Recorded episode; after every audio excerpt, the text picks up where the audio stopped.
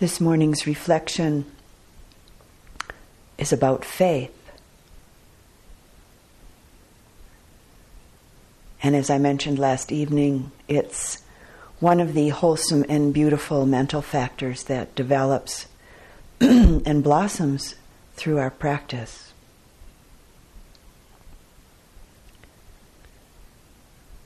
Last Saturday, I went down to Taos uh, to where I live for a few hours, and I was able to harvest some chives from my garden to bring back for all of us here at the retreat. This Saturday, I will likely be going home again for a couple of hours, and with these warming temperatures, I'm thinking that I will plant some lettuce and some peas and also harvest some more chives and maybe some mint for us here up at the retreat.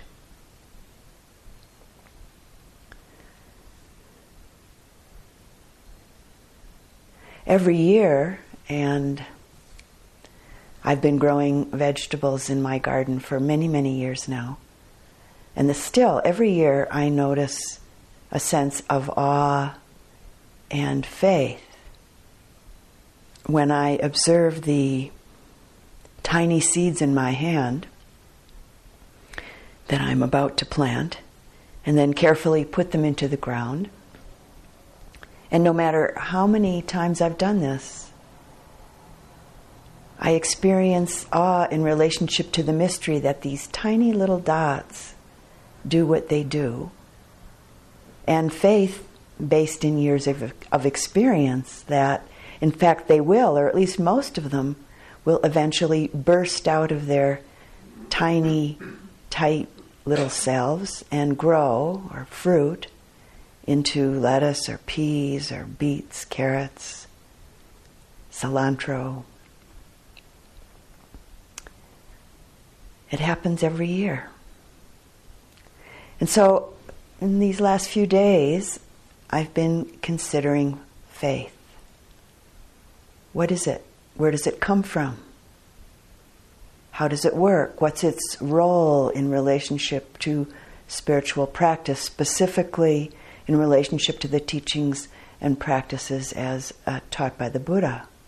Is there a difference between faith and belief? And if so, what is the difference? Faith in what?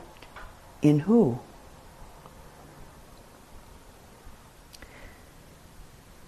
Henry David Thoreau, in his book Faith in a Seed, said, Though I do not believe that a plant will spring up where no seed has been, I have great faith in a seed. Convince me that you have a seed there, and I am prepared to expect wonders. In the teachings that we've inherited from the Buddha, uh, faith, as I mentioned last night and just a few minutes ago, is one of the wholesome and beautiful mental factors that develops through our practice. And it's also one of the five spiritual faculties or five positive mental factors, which are often called the five spiritual powers, with the others being effort or energy, mindfulness, concentration, and wisdom. So, one aspect of faith is that it's a wholesome power, it's a strength. The Pali word that's translated as faith is saddha. And there's really no one word in English that can really render the full meaning of saddha. Faith, from this perspective, encompasses trust, confidence, courage, strength, devotion, and clarity. The literal meaning of the word saddha is to place the heart upon, to connect from the heart, to offer one's heart, to give one's heart or give over one's heart. So, another aspect of faith is that it's a verb, it's an action to place the heart upon, to connect from the heart, to offer one's heart. My Israeli students told me that the root word of faith in Hebrew is a verb. They tell me that it's not something that we have, but rather it's something that we do. So, from this perspective, we could say that we faith, we saddha, we're willing to take the next step, we're willing to open to the unknown, to embark on the journey, to, and to see it as an adventure, to faith. So, faith as a wholesome power, a strength, and as a verb, an action to place one's heart upon. The Buddha spoke about three levels of faith. The first being called what is blind faith, which usually occurs in us when we encounter something or someone that inspires us and we feel a kind of brightness and maybe some devotion and love in those moments. Usually, this sort of faith is based in a dependence on someone or something outside of ourselves to make us feel good. Consequently, it's really not sustainable and maybe not rooted in wisdom. The second type or level of faith that the Buddha spoke about is called verified faith. And this faith is based in confidence that's born out of our own wise reflection and our discriminating wisdom as we investigate our own direct experience.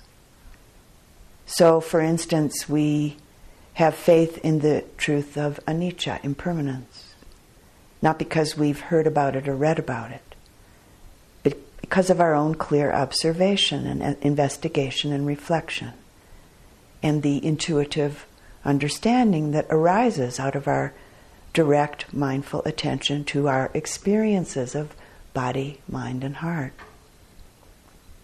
The third level of faith that the Buddha spoke about is a great power, the great power of unshakable faith.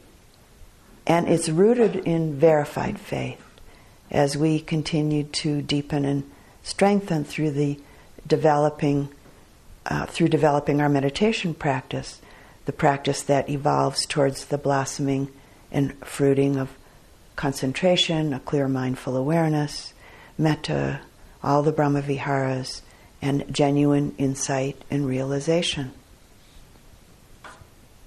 Unshakable faith brings a clear faith in the incredibly vast potential of our understanding and in the direction of our spiritual path. The primary ingredient of mind and heart by which this happens is learning to stay open and connected to the experience of the moment. Meaning that this unshakable faith is rooted in opening to the mystery, opening to the truth beyond the realm of our conditioned, habituated ideas, opinions, beliefs, interpretations, and feelings. So, faith in our own direct immediate, deepest experience, just as it is. This path of awakening asks a very deep and profound willingness of us.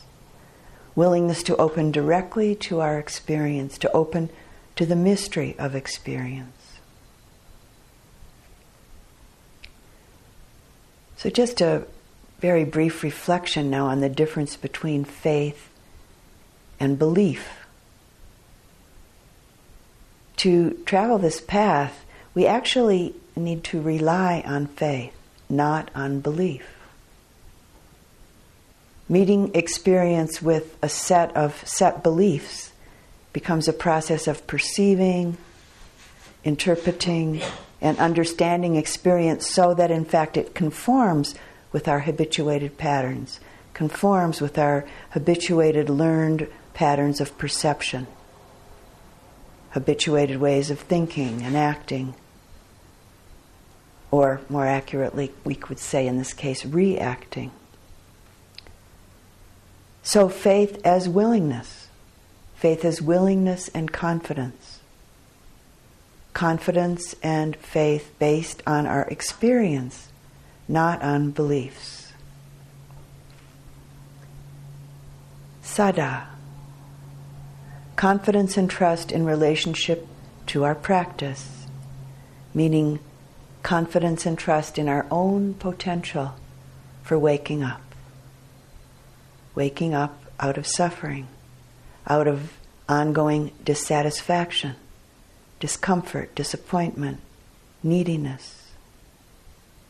Faith in the possibility of waking up into the spaciousness of open hearted presence and ease, of being with things as they are, however they are, inside of us and outside of us.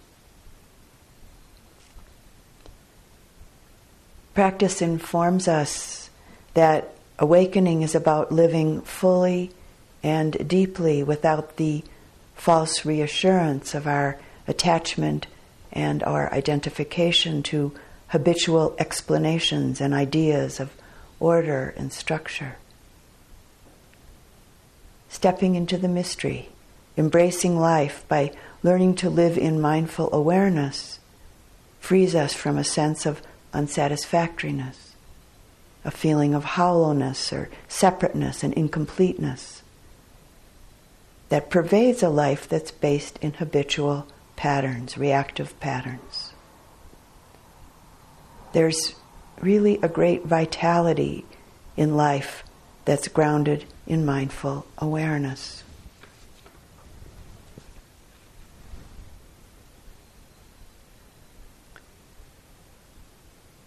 And a quote from I'm not sure who. when you come to the edge of all the light that you know, and you're about to step into the darkness of the unknown. Faith is knowing that one of two things will happen. There will be something solid to stand on, or we will learn to fly.